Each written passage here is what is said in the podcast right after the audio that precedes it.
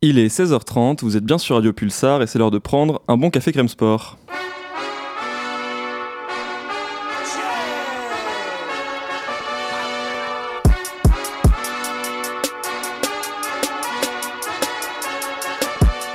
Bonjour à toutes et à tous, bienvenue sur Radio Pulsar en ce lundi 9 mars 2020.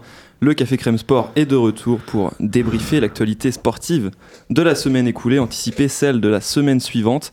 Au programme aujourd'hui, nous allons parler NBA, parler de basket. Après le match hier entre les Lakers et les Clippers où LeBron James a une fois de plus brillé, nous nous questionnerons sur cette équipe des Lakers, quel avenir, quelle fin de saison pour cette franchise-là, mais plus largement quelle fin de saison pour la conférence Ouest.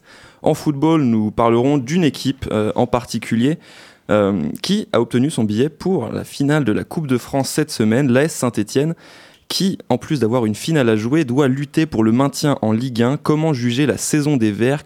Quelle fin de saison peuvent-ils légitimement espérer? C'est la question que nous nous poserons avant de basculer dans une compétition autrement plus excitante que la Coupe de France, la Ligue des Champions bien évidemment, puisque mercredi, le Paris Saint-Germain recevra le Borussia Dortmund, dans un stade d'ailleurs qui sera vidé de tous ses spectateurs. La décision est tombée aujourd'hui. PSG Dortmund se jouera à huis clos Paris Saint-Germain croit à la qualification et nous, au Café Crème Sport, croyons-nous en cette qualification Nous nous poserons cette question et plus largement nous évoquerons les autres matchs, les autres huitièmes de finale retour que la Coupe aux grandes oreilles nous offrira cette semaine. Et enfin, nous conclurons cette émission en parlant de rugby.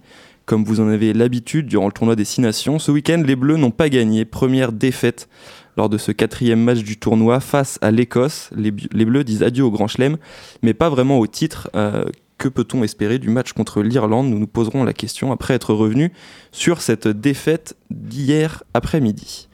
Pour mener cette émission à bien, j'ai le plaisir d'être finement entouré, comme, comme tous les lundis évidemment. Titouan est à mes côtés. Bonjour Titouan. Salut Max, salut à toutes et à tous. Juliette nous accompagne également. Bonjour Juliette. Bonjour tout le monde. Lucie est là. Bonjour tout le monde. Et enfin, Sam complète ce charmant tour de table. Bonjour Sam. Salut Maxime, bonjour à toutes et à tous. Damien est à la technique. Bonjour Damien. Nous allons commencer cette émission très simplement, vous en avez l'habitude. Je vais vous demander vos faits marquants, messieurs, dames. Qu'est-ce qui a retenu votre attention? Tito, on commence avec toi. Eh bien, moi, je vais pas être forcément très original, mais je vais parler de la vague d'annulation qui, a lieu dans, le sport euh, actuellement euh, pour, pour cause de, du, coronavirus. Euh, c'est d'abord le cyclisme qui a été particulièrement touché avec l'annulation de Milan-San Remo, donc le premier monument de la saison. C'est la première fois depuis, depuis 45 qu'un monument ne se court pas.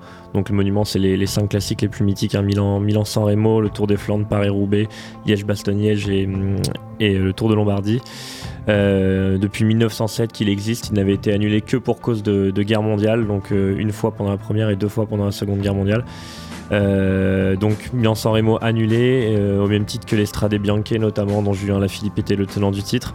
Ce matin, c'est au tennis qu'une nouvelle annulation est venue. Il y a quelques semaines, le, final du Challenger de Bergame en Italie avait été annulé. C'est carrément Indian Wells, euh, le, premier Master 1000 de la saison, qui, qui, saute. Euh, Indian Wells, c'est même clairement le cinquième grand chelem. Hein. C'est un des plus beaux clubs du monde, un des plus beaux lieux pour jouer au tennis de la planète. Et euh, donc l'annulation est tombée pour protéger évidemment les joueurs, les fans. voilà, c'est une grande déclaration qu'a fait Tomias, qui est le, directeur du tournoi, l'ancien top 5 mondial.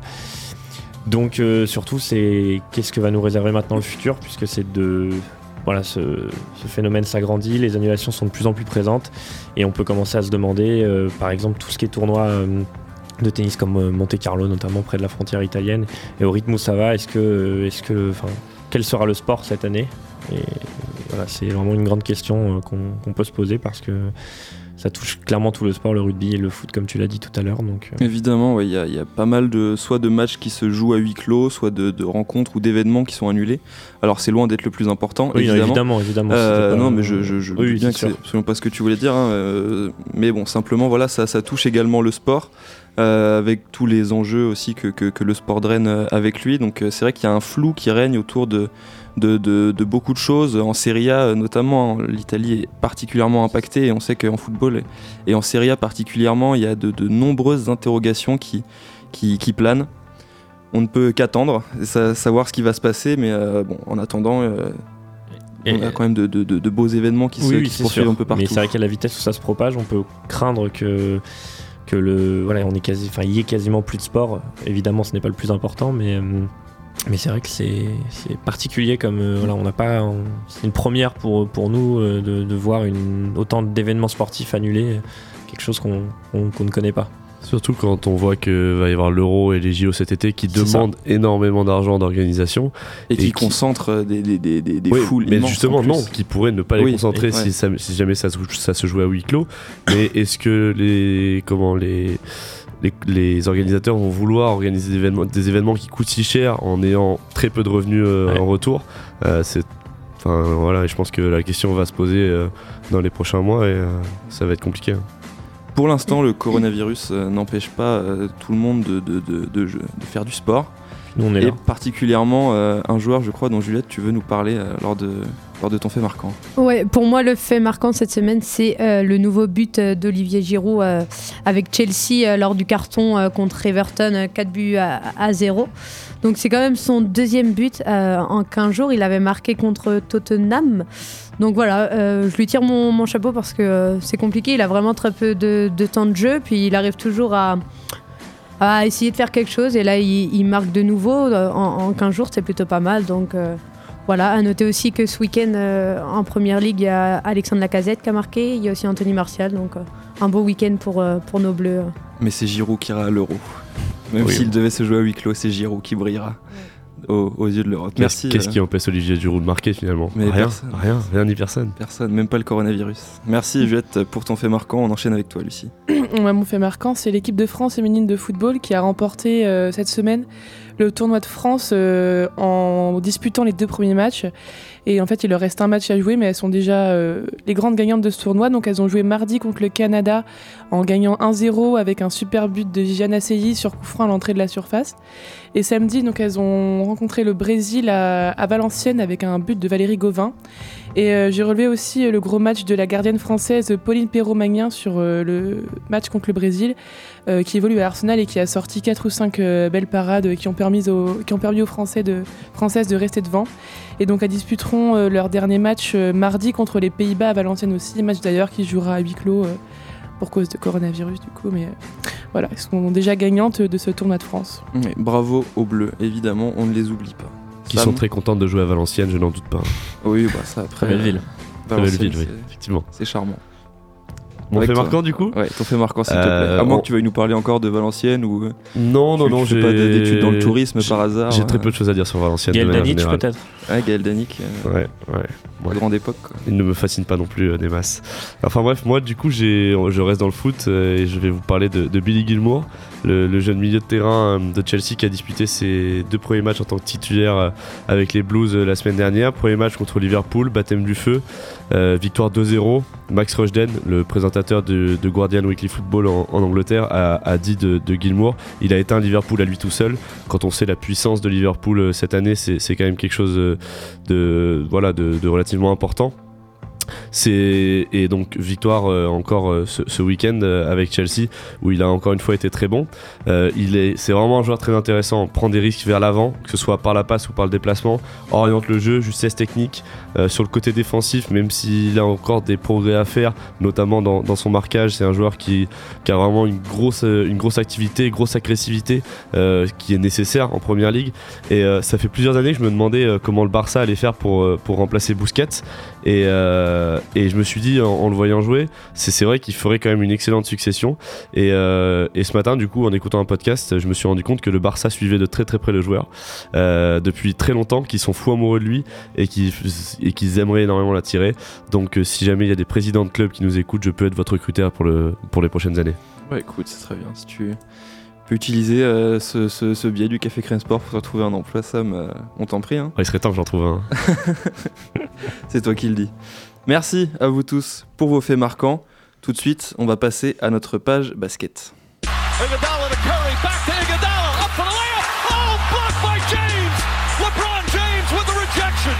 LeBron James, justement, nous allons en parler. La perf de la semaine, en tout cas celle que le Café Crème Sport avait envie de souligner, c'est la perf des Los Angeles Lakers, portée euh, une fois de plus par son duo LeBron James-Anthony Davis, tous deux auteurs respectivement de 28 et 30 points. Ces Lakers-là sont venus à bout des Los Angeles Clippers 112 à 103 hier soir. Les Los Angeles Lakers assoient un peu plus leur domination sur la conférence Ouest, qu'ils euh, dominent avec 6 victoires de plus que les Clippers, justement deuxième. Les Lakers restent la deuxième équipe de NBA derrière les Bucks de Milwaukee et d'un certain Giannis Antetokounmpo. Toutefois, on a vu hier un affrontement qui ressemblait fort à un match de playoff, voire à une finale de conférence. Quel avenir peut-on envisager pour euh, les Los Angeles Lakers sur cette fin de saison régulière déjà? Titouan, je vais me tourner euh, vers toi. Est-ce que tu les sens, euh, est-ce que tu les sens imbattables et déjà, déjà premiers de, la, de cette conférence En tout cas, ils ont un matelas assez important de, de six victoires, il me semble, sur, sur ces Clippers justement. Hier, il y a eu un, un vrai affrontement, un match de playoff, c'est sûr, entre les deux meilleures équipes de la conférence Ouest, deux équipes aussi qui, se partagent euh, cette salle euh, du Staples Center, deux équipes de, Los Angeles où on sait qu'il y a une rivalité euh, quand même assez importante, pas forcément historiquement, mais en tout cas depuis quelques années. Le LeBron a été stratosphérique. Au final, statistiquement, il est, il est plus ou moins sur sa moyenne en carrière, en 28-9-7, je crois. Ouais, ouais, c'est ça. À, peu près, un, un, petit peu mieux que ses moyennes en carrière, mais bon, ça reste toujours pas mal hein, après, après 16 ans dans la ligue d'arriver à faire ça. Euh, il y a eu un vrai combat. Anthony Davis d'ailleurs a déclaré que lui ce qu'il voulait c'était des matchs où, où il y avait des, des lèvres, euh, des lèvres ouvertes, des, du, du sang, du sang, des sueurs et des larmes comme disait souvent Kevin Garnett. Donc euh, les Lakers ont, ouais, ont envoyé un message, ils ont battu donc les Bucks juste avant avec là encore un match énorme de LeBron. Oui, qui finissait plus, de, plus de 35 points. Ouais, plus de 38-8-8 je crois. et puis bah, surtout envoyer un message fort à cette équipe de Milwaukee qui courait et qui court encore après cette barre des 70 victoires, puisque statistiquement, ils peuvent encore le faire, puisqu'ils n'ont que 11 défaites. Donc, ils ont, ils ont une défaite possible encore pour, pour taper cette barre et devenir la troisième, troisième équipe à le faire. Mais euh, ouais, là, en envoyant euh, un message comme ça au leader de la ligue, puis juste après à son dauphin au sein de la conférence Ouest, une équipe au complet en plus là du côté des Clippers, il y a un message qui, qui est envoyé et on, attend évidemment euh, les playoffs avec impatience. Il y aura un, autre affrontement entre Clippers et Lakers avant les playoffs. C'est euh, le match qui euh, avait été annulé suite au, suite au décès de Kobe Bryant qui, euh, qui va se rejouer début avril, il me semble. Et on, peut légitimement s'attendre à ce que les Clippers soient revanchards. Est-ce que, est que selon toi, selon vous, il faudra tout de même attendre les playoffs pour voir un réel affrontement entre ces deux équipes, un affrontement acharné? Ou est-ce que dans cette fin de saison régulière, ces, deux équipes peuvent se tirer la bourre et, s'accrocher? Moi, je pense que oui, on va faut attendre les playoffs pour euh, voir euh, vraiment ce qui va se passer parce que euh, je crois qu'ils se sont déjà affrontés deux fois et mm. c'est les Clippers qui avaient gagné. Donc, donc voilà, faut attendre les playoffs et, et, non, ils vont sûrement se rencontrer en finale de la conférence. Donc c'est vraiment là que ça va se jouer et qu'on, pour moi, c'est du 50-50. Ouais, faut, effectivement, la vérité de la saison régulière n'est pas la même que celle des playoffs. Euh, en théorie, euh, effectivement, ça a une bonne tête de finale de conférence. Après, on sait qu'à l'Ouest, c'est rarement, euh, enfin, c'est rarement, en tout cas, ça peut pas mal bouger quand même. Il peut y avoir pas mal de, victoires surprenantes et d'équipes qui, qui, qui, en font sauter d'autres. Les Lakers me paraissent quand même très très forts pour aller en finale de conf. Après, s'ils venaient à jouer contre les Clippers, ça serait vraiment, vraiment très intéressant. Je mettrais quand même, euh, contrairement à ce que je pouvais dire en début de saison, les Lakers un petit peu plus devant, puisqu'on a vraiment ce côté euh, mission un petit peu de, mm. LeBron, euh, déjà qu'il avait quand il est arrivé à Los Angeles, depuis le début de saison, renforcé évidemment par, par le décès de, Kobe le mois dernier. On a l'impression que quand il est comme ça, LeBron, il n'y a pas grand chose qui peut l'arrêter. Il se replace dans la potentielle course au MVP. En plus, à côté de lui, évidemment, il y a Anthony Davis. Il y a quand même des, joueurs qui, sont très bons, même si hier, euh, Rajon Rondo, par exemple, a été en dessous de tout. Euh, il y aura un vrai match euh, et, ça sera très dur pour les Lakers, en tout cas, d'aller chercher le titre, puisqu'il y a éventuellement cette finale de conf contre les Clippers, puis derrière enchaîner contre les Bucks. il faudra être très, très costaud pour aller chercher ce titre. Alors, cette finale de conférence qui s'annonce, on va dire, en tout cas avec un un chemin qui semble tracé pour, euh, pour les Lakers, elle sera pas forcément contre les, Clippers, qui certes semblent dominateurs face aux autres équipes de la, de la conférence Ouest. Toutefois, ils ne possèdent qu'une maigre avance sur, euh, sur, euh, sur Denver, sur Utah, un peu plus sur Oklahoma, qui déjà surperforme par rapport à ce qu'on pouvait attendre en, début de saison avec cette cinquième place provisoire. les Clippers sont-ils sont les seuls adversaires crédibles des, des, Lakers dans cette conférence-là? Non, pour moi, il y en a d'autres. Après, je les, pour moi, ils sont quand même au-dessus de, d'Utah, par exemple. Mais mais il va falloir se méfier aussi parce que oui, quand on regarde le classement, il n'y a, a, pas tant de différence que ça. Ils sont à deux victoires, enfin, les Jazz sont à deux victoires euh, des Clippers, donc euh, va falloir se méfier et va pas falloir regarder que vers le haut et aussi regarder vers le bas parce que ça se rapproche. Ouais, c'est compliqué à dire. Utah, euh, effectivement, s'appuie sur, euh, sur euh, une grosse défense, sur un Rudy Gobert qu'on connaît très fort à l'intérieur, mais ça sera quand même compliqué pour lui de, de limiter. Enfin, il le limitera, Anthony Davis, mais il va pas le, il, le stoppera pas. Il y a évidemment Denver, c'est toujours un petit peu. Utah et Denver sont, sont, des équipes. Bah alors pour l'une, à savoir le, le, le, Jazz de, de, de Utah, qu'on a du mal à voir peut-être très performant en playoff. Euh, l'accumulation de, gros matchs avec une grosse intensité leur laisse peut-être un peu moins de chance. Et euh, Denver, euh, on le sait, sont capables de se sublimer dans, ces gros matchs, avec bah, notamment Jokic qui, qui l'an dernier avait réalisé des, des, playoffs incroyables. Toutefois, c'est deux équipes qui semblent manquer de régularité. Alors les, Clippers, eux, sont peut-être un peu irréguliers dans le sens où ils gèrent leur saison. Euh, les temps de jeu des joueurs. Exactement, ce load management dont on a déjà parlé ici au, CCS. Euh, ça laisse quand même, quand on voit l'état de forme déplorable des, des, Rockets et de, de James Harden, euh, les performances d'Oklahoma City qui sont certes positivement surprenantes, mais qui ne sont pas non plus du, niveau d'une des deux franchises de, Los Angeles, on a un peu l'impression que les Lakers sont seuls au monde dans cette conférence Ouest. Bah ouais, c'est effectivement le Thunder, euh, même si la saison est très belle, en playoff, je mets pas un centime sur le fait que le Thunder puisse ne serait-ce qu'inquiéter les Lakers. Euh, pour Houston, c'est toujours un point d'interrogation parce que hum, ces dernières saisons, ils étaient très bons en saison régulière et s'écroulaient en playoff, même s'ils ne sont pas passés loin quelques fois, notamment contre les Warriors il y a quelques années. C'était souvent contre les Warriors que ça, euh, passait Donc après avoir, parce que James Harden est un joueur qui est quand même tellement fort euh, et Russell Westbrook qui là pour le coup est en train de, de renaître, en tout cas de, de, vraiment avoir un gros rôle dans cette équipe. En playoff, ça reste une équipe dangereuse. Cette, cette, équipe des Rockets, à mon sens, c'est peut-être celle qui peut le plus gêner euh, les Lakers ou les Clippers parce qu'ils ont un MVP dans, dans, leur équipe tout simplement, voire enfin même deux pour le coup, euh, alors que Utah ne possède pas d'énormes superstars, même si Rudy Gobert est un monstre, euh, c'est pas lui qui va, mettre 35 points, qui va forcer la décision en attaque. Et Nikola Jokic, lui, pourrait en être une, on va voir ce qu'il va faire en playoff, mais il y a toujours ce côté un petit peu nonchalant. Euh, offensivement, c'est pas non plus un joueur qui, peut, alors il pourrait peut-être le faire, mais qui va mettre 35-40 points et qui va prendre le jeu à son compte euh, individuellement, comme peut le faire un LeBron ou un Kawhi. Donc euh, en playoff, il faut quand même avoir un, gros joueur qui, emmène tout l'effectif derrière. Et, pour moi, euh, ces équipes de Utah, d'Oklahoma ou, ou, de Denver à un degré moindre quand même avec Jokic, ça semble pas être le cas tu as fait un, petit tour d'horizon euh, de, ces collectifs-là en terminant ton intervention par, euh, euh, les, individualités fortes qui, composent ces équipes-là.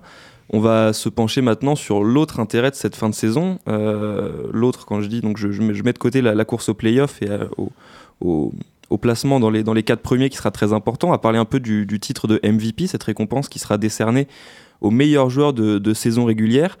Là encore, LeBron James euh, peut sembler être une évidence pour, euh, pour beaucoup de monde. Euh, il y a Giannis Antetokounmpo du côté de la conférence Est hein, et de, Milwaukee qui lui aussi trône sur, sur sa conférence. toutefois, à l'Ouest, il n'y a pas vraiment de débat. On parlait de Luka Doncic en début de saison. bon, depuis, depuis le passage à, l'année 2020, il marque un petit peu le pas, tout comme, tout comme les, Mavericks de Dallas. LeBron James sera-t-il MVP en fin de saison, messieurs dames? Pour moi, c'est un duel clairement avec Giannis maintenant, parce que Luka Doncic euh, a marqué le pas, comme tu l'as dit, bien que statistiquement ça reste hors norme pour un sophomore. Et puis évidemment, le bilan de, Dallas qui est plus faible, même s'ils seront en playoffs, je pense. Euh, bah, de toute façon, la, course aux playoffs semble, oui. semble réglée dans les deux conférences. On peut encore avoir quelques surprises, mais. Mais Dallas, où il y a un match là, c'est important. On sait que pour être MVP, il faut être euh, dans le top 3 de sa conférence. Le seul qui ne l'était pas, c'est Russell Westbrook l'année où il finit MVP, euh, euh, où euh, lui était, était 6 ou 7 avec le Thunder, sinon il faut être devant. Donc ça réduit forcément un petit peu le, panel. donc je vois pas quelqu'un d'autre que Giannis ou que LeBron pour, pour ce titre-là. Anthony Davis, c'est pas une, option crédible? J'ai du mal à y croire. Même s'il est très fort, il reste. C'est le lieutenant de voilà, c'est le James. lieutenant. Enfin, à mon sens, de toute façon, on peut pas être, on peut pas être au-dessus de LeBron dans une équipe. Donc, euh, pour moi, non, ça peut, pas l'être. C'est un des deux. Après, euh, on sait que les Américains aiment bien les, les belles stories. Alors, Giannis pour le back-to-back, euh, c'est quand même assez rare de voir un, joueur réaliser le back-to-back. Je ne sais même pas si Curry l'a fait. Je sais que Steve Nash l'a fait en, en 2005 et en 2006. Mais euh, je sais pas, après LeBron, il y a quand même un côté story. je, joue à Los Angeles, je porte l'équipe l'année où, la plus grande légende de, de la franchise s'éteint. Euh, J'aurais tendance à, euh, à mettre LeBron. euh, Pour répondre à ta question, Stephen Curry a été MVP deux fois de suite, euh, 2015 et 2016. LeBron, l'a- LeBron l'avait déjà fait deux fois, d'être MVP de saison régulière deux années de suite. Ah oui, quand même.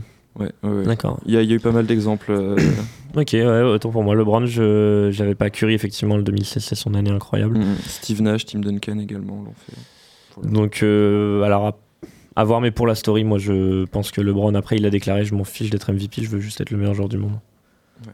Moi aussi, pour moi, c'est LeBron James euh, MVP à la fin de la saison. ouais. Je vois pas qui d'autre pour, pour avoir ce titre. On a vu hein, d'ailleurs Kyle Kuzma lui remettre sa couronne euh, virtuellement à la, à la fin du match et il y, a- il y a une vraie effervescence à, à Los Angeles autour de à la fois de cette fin de saison mais aussi de, de LeBron James comme tu le disais qui non seulement donc il y a cette, cette fameuse story que tu dont que, que tu évoquais hein, que, que les Américains aiment Euh, il y a également le- voilà l'aspect sportif il est tellement dominateur euh, comme, comme il a été sur le, sur, sur le parquet hier il a, il a pris le, le- le- le match à son compte et euh, malgré toutes les, les déclarations qu'il y avait pu avoir, notamment de Patrick Beverley avant ce match-là, bon, il a, il a montré que il a montré qu'il y avait un roi, que c'était lui. Ouais. Il y a Giannis et un- semble être blessé également. Euh, Est-ce que ça va peser dans cette course euh, au MVP C'est- envisageable? Toutefois, bon, il reste sur des, sur des standards, Ouais. sur des statistiques lui aussi. Après, il faut, il faut voir LeBron, c'est vrai que ça fait, ça fait quand même 16 ans qu'il est à, à ce niveau-là. Il y a aussi, alors on ne pourra pas remettre un MVP euh, d'honneur pour l'ensemble de sa carrière, mais le, le voir encore aussi fort cette année, plus passeur qu'il ne l'a jamais été, Mm. et toujours aussi influent. Ouais, Il- c'est ça, c'est que hum, c'est c'est presque un- une renaissance dans le sens où il évolue à un nouveau poste. Maintenant, c'est- le meneur de jeu de cette Alors, équipe des Lakers. On l'a vu souvent faire malgré tout à Miami, il le faisait déjà un petit peu, il- même s'il jouait poste 3, c'est lui qui menait le ballon, mais c'est vrai que là, c'est ouais, c'est le, le- le meneur dans un corps de, de, de- d'ailier fort. Et voilà, à son âge, il aura 35 ans au mois de décembre et il continue d'être euh, aussi fort. L'année dernière, on a un petit peu cru euh, que voilà, avec cette blessure, il était moins bien en début de saison. Certains ont dit, moi d'ailleurs, euh, je pensais qu'il y avait maintenant meilleur que lui en NBA. Et il ne faut pas sous-estimer LeBron qui est le meilleur joueur de tous les temps de ce sport. Ça, c'est c'est un, un débat intéressant, hein, en forme de, de provocation, peut-être. Tout à fait. On sait que, bon, il y a un, un duel à, à distance avec, avec Michael Jordan maintenant, enfin, même si. De toute façon, Voilà. personne n'aura jamais l'argument qui, qui battra l'autre. euh, Sauf si, sauf, sauf si LeBron James. euh, Gagne encore 5 titres. Voilà. Mais bon. On en reparlera. Merci en tout cas d'avoir euh, évoqué ce, ce- ce fameux match entre Clippers et Lakers d'hier soir et cette fin de saison à venir qui s'annonce passionnante pour les Lakers mais plus largement dans toute la ligue américaine. On va conclure cette première partie en passant au Flash Info local. Et on commence ce Flash Info par une glorieuse nouvelle, la victoire des Dragons de Poitiers pour leur second tour des playoffs d'accession à la D2. Les hockeyeurs de, Poitiers sont imposés 5-2 à Briançon, face à la réserve de Briançon. En remportant ce huitième de finale aller à l'extérieur, les Poitevins prennent une bonne option sur la qualification. Un bon résultat à confirmer le 21 mars prochain à la patinoire de Poitiers. En football maintenant et en National 3 plus précisément, Châtellerault s'est incliné 1-0 contre Mérignac-Arlac. Poitiers perd également face à Lèche Cap Ferret 3 buts à 2, tandis que le match Chauvigny-Cognac a été reporté. Et en Régional 1 maintenant, Buxerolles l'a emporté 1 à 0 sur le terrain de Thouars. Un petit mot de handball maintenant, les filles de Grand Poitiers s'inclinent 31 à 22 face à Bléré en National 2. En volleyball, Poitiers est allé s'imposer 3 manches à 2 face à Tours lors de la 24e journée de Ligue A. Les Poitevins sont d'ailleurs 7e au classement et bien placés eux aussi pour les playoffs. Et enfin, pour terminer ce flash info, une page cyclisme, puisque se courait ce week-end la Vienne classique. Et sous une pluie battante, c'est Titouan Guy qui a triomphé sous son maillot du Lescar Vélo Ping. Bravo, bravo Titan. Bravo à lui, bravo Titouan pour cette belle performance. Voilà donc pour ce court flash info local. Tout de suite, on va passer à notre première pause musicale de l'après-midi. On va écouter Plug de Laylo en featuring avec Joker. C'est tout de suite sur Radio Pulsar.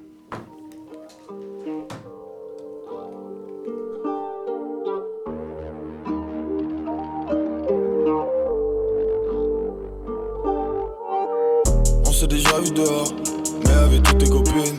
T'étais au fond dans le noir, j'étais à fond dans le vice. T'avais des défis à vivre, j'avais les yeux dans le vide.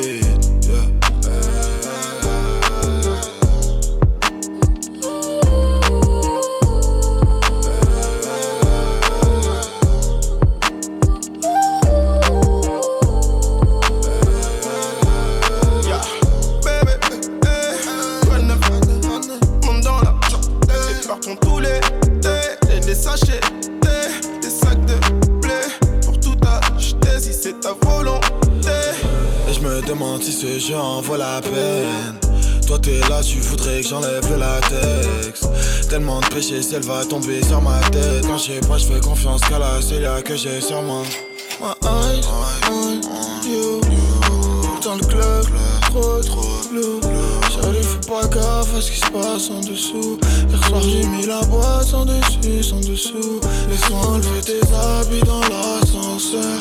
Mes émotions qui planent dans la pesanteur La monnaie c'est du temps et je peux pas patienter. On s'est déjà vu dehors, mais avec toutes tes copines T'étais au fond dans le noir, j'étais à fond dans le vice. T'avais des défis à vivre,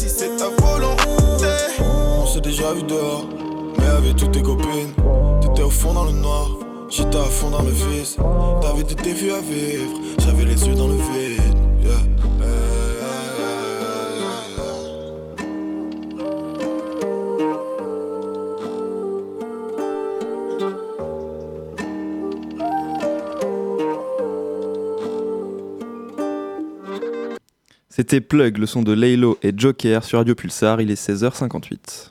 Pulsar 95.9. On est de retour au Café Crème Sport, il est 16h58, c'est donc l'heure de lancer notre première page football. Ouh, Zidane But But de Zinedine Zidane Une inspiration extraordinaire Et cette première page football est, consé- est, euh, Consacré. pardon, consacrée, j'ai totalement euh, mangé mon mot, merci Titouan d'être d'être là, fidèle bras là. Cette page football est donc consacrée à l'AS Saint-Etienne, club historique du championnat de France, bien en difficulté. Ah bon? Qui a ri? Qui Tout le monde. Attention. Tout le monde autour de la table. Bah, écoutez, riez, riez. Club historique du championnat de France, donc, qui lutte pour son maintien euh, cette saison, mais qui a obtenu euh, cette semaine, en tout cas la semaine dernière, son ticket pour la finale de Coupe de France après avoir battu le Stade Rennais à Geoffroy Guichard, 2 buts à 1. Ma première question va être très simple. Qu'est-ce que vous retenez comme l'élément le plus important de la saison des Verts de Saint-Etienne Est-ce la qualification pour la finale de Coupe de France, 38 ans après la dernière, ou plutôt une situation euh, sportive et extra-sportive interne euh, désastreuse qui amène le club à lutter pour le maintien en Ligue 1 J'ai surtout l'impression que personne ne sait où le club va, que ce soit tout en haut ou tout en bas. euh, J'entends par tout en bas, j'entends les joueurs. C'est-à-dire que tous ceux qui fonctionnent bien sont des joueurs qui sont amenés à partir et qui donc veulent briller pour euh, sortir de là. Tous ceux qui ne fonctionnent pas bien, les euh, Cabaye, euh, les Debuchy euh, et j'en passe, sont des joueurs qui ont déjà écrit la grande majorité de leur carrière. Et le coach ne sait pas où il va, que ce soit sur son plan de jeu ou sur le projet général du club.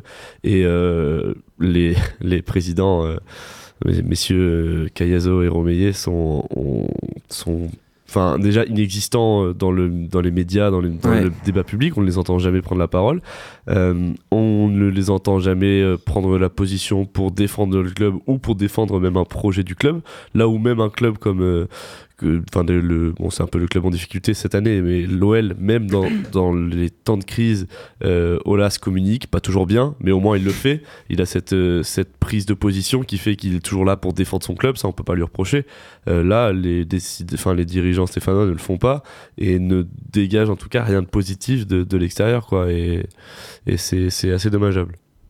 Rien de positif donc sur euh, toute la situation interne, extra-sportive. Maintenant, sportivement, est-ce que, euh, est-ce que vous êtes inquiet pour, euh, Bah, pour les Saint-Etienne Sur, sur ta question de base, j'ai envie de dire que tout dépend. Si Saint-Etienne se sauve euh, et remporte la Coupe de France, bon, on retiendra peut-être. euh, Ah non, mais ça n'arrivera pas évidemment, mais on retiendra ça. Alors que s'ils prennent 4-0 en finale et qu'ils ils descendent.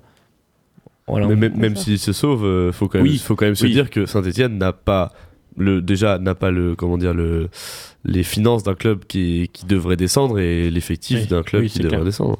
T'as as des joueurs, euh, je pense à Villa, il est grassement payé. euh, je pense que si tu descends en Ligue 2, euh, va falloir soit le vendre, euh, et il faut trouver quelqu'un qui l'achète, Ouais. soit trouver une solution pour Mhm. pour le dégager quoi. Parce que tu es incapable de dégager des revenus, même à Saint-Etienne, même avec le public, c'est incapable de dégager des revenus normaux pour pour payer le, le salaire de Villa hein, déjà. Ouais, bah oui, c'est sûr que euh, la situation en Ligue 1, moi je la trouve assez catastrophique pour ce club-là. Ils sont euh, 17e, je crois, avec. euh, Ouais, c'est Ouais. ça. 17ème, 3 points d'avance sur, points sur d'avance, Nîmes voilà. qui est, qui est. C'est ça, c'est c'est quand même euh, hyper inquiétant. Après, je pense pas qu'ils vont redescendre, sincèrement. Euh, ils vont réussir à se maintenir. Et, euh, et c'est sûr que s'ils arrivaient à remporter la Coupe de France euh, face au PSG, ben, pour moi, leur saison est, sauvée, même si c'est de l'ordre de l'exploit. Mais, euh, voilà, mais ce qui, peut les sauver, c'est vraiment ce- cette, euh, Coupe de France-là. Et, déjà d'être arrivé en, finale, c'est déjà beau, surtout après leur match contre Rennes avec un but de bout de bouse à la dernière minute. C'était quand même. c'était quand même pas mal. Quand on voit l'effervescence qu'il y a eu avec le public à la fin du match, ça fait un peu de bien en- pour le club. j'ai- J'ai réellement l'impression que la Coupe de France, et c'est rien de le dire, mais c'est déjà un cache-misère. Et le fait d'aller en finale est un autre cache-misère sur les résultats de la Coupe de France. C'est-à-dire que Ouais. contre Monaco, tu passes, tu gagnes 1-0, mais tu as 23% de possession de balle. Contre Rennes, tu gagnes à la 93e, tu fais ton meilleur match de la saison, qui est déjà pas un match incroyable, faut se le dire. C'est-à-dire que oui, Saint-Etienne a, a fait un match correct, mais n'a pas été éblouissant pour autant. Et pourtant, on le vend comme étant quasiment un des meilleurs matchs de leur, de leur saison. Enfin voilà, et même les, euh, les autres équipes, je crois qu'il y a Bastia Borgo dans le, dans le lot. euh, Ouais. Enfin voilà, c'est, on, on bat pas, à part Monaco, des adversaires prestigieux. Et, et encore une fois, voilà, comme j'ai dit, Monaco, euh, c'est un scandale que, que Saint-Etienne soit passé. hein. Après, je pense que même euh, d'un point de vue, euh, enfin sur le mental des joueurs, ça peut jouer beaucoup. Rien que cette victoire euh, peut leur euh, leur permettre d'avoir un petit peu d'espoir pour la fin de la saison, sans pour autant euh, prétendre gagner la Coupe de France, parce que contre le PSG, ça va être compliqué. Mais euh, peut-être reprendre, repartir un peu de l'avant en, en Ligue 1 et, reprendre un peu d'espoir et de et de ouais et de bonne de bonne ambiance, puis de, de bonne cohésion dans le dans le groupe et avec les supporters aussi, parce que c'était devenu un peu un peu compliqué aussi de ce côté-là et euh, je pense que ça, ça peut faire du bien euh, pour la, suite de la Ligue 1 en tout cas pour Saint-Etienne. On l'a vu d'ailleurs dès ce week-end où le match face à Bordeaux a été, euh, a été plutôt bien géré par, par, par les Stéphanois, même si bon, il n'y a pas la victoire au bout, un simple match nul, un partout. Euh, pourquoi tu ris encore Parce parce que ce faut, club. faut- ouais, puis il faut voir, faut voir Bordeaux Ouais. aussi. hein. Ouais, non mais bien sûr, bien sûr. c'était quand même pas simplement, simplement euh, cette, cette qualification en, en finale de Coupe de France peut sonner comme un, comme un déclic. Elle peut également, euh, comme tu le disais, camoufler des faiblesses euh, bien trop importantes. Est-ce que les Stéphanois ne risquent-ils pas de trop miser sur cette finale de Coupe de France, de trop surfer sur cette qualification et d'en oublier un peu le vrai cœur du problème qui est que euh, pour l'instant ils n'ont que 3 points euh, d'avance sur le barragiste et qu'ils n'ont pris que, euh, que 2 points sur les 5 derniers Après, matchs? après, je pense quand même que pour le maintien, bon, sachant qu'il y a Toulouse qui bon, gagne pas un match depuis 15 ans, Amiens qui met pas un pied devant l'autre, euh, il- et puis bah, le fait que cette 18e place soit contre, contre un barragiste euh, qui doit se faire mille épreuves pour, pour y arriver, ça laisse quand même un petit matelas de sécurité. Mais je me demande si Saint-Etienne paye pas aussi cette politique sportive depuis pas mal de temps. Bien sûr que si. Euh, C'est c'est comme, mais comme Toulouse hein, d'ailleurs. Ouais, tu, tu... Mais Saint-Etienne a quand même plus de moyens, plus de. Enfin, il y a un côté plus, je pense, attirant que, que Toulouse. Et Et au puis, final. il y, y a surtout, euh, il joues- surtout des participations en Coupe d'Europe euh, Oui. presque tous les ans à Saint-Etienne. Oui, mais, mais pour, pour y faire quoi en fait? Non, mais ça- ça, d'accord. Et je pense que du coup, c'est un peu le truc. Tu, tu joues pour être sixième, septième, tu tentes pas vraiment de pari, tu. Tu, tu restes un peu dans ta médiocrité, même si évidemment tu es quand même dans le haut du panier en France, mais tu prends pas vraiment de risques, tu es bien 7, 8e, 6e, 5e, tu joues la Coupe d'Europe, tu sors en poule, hop, c'est pas grave. Et quand tu as des projets ambitieux qui arrivent derrière, bah forcément tu payes, euh, tu, tu payes euh, justement le fait que toi t'es pas pris risque quoi. C'est ça, Tu vois un projet comme Lille, euh, Exactement. Monaco, euh, voilà, où tu ou- prends des risques. ou même, ou même euh, bon, euh, plus, plus trop maintenant, mais même Dijon avec Dalloglio avait un projet de jeu ambitieux, ou Reims, non, Reims c'est peut-être un meilleur exemple d'ailleurs, mais un, un club qui essaie de, ou Strasbourg qui essaie de se structurer au fur et à mesure avec des idées un peu novatrices, avec des joueurs qui vont chercher sur du scouting, etc.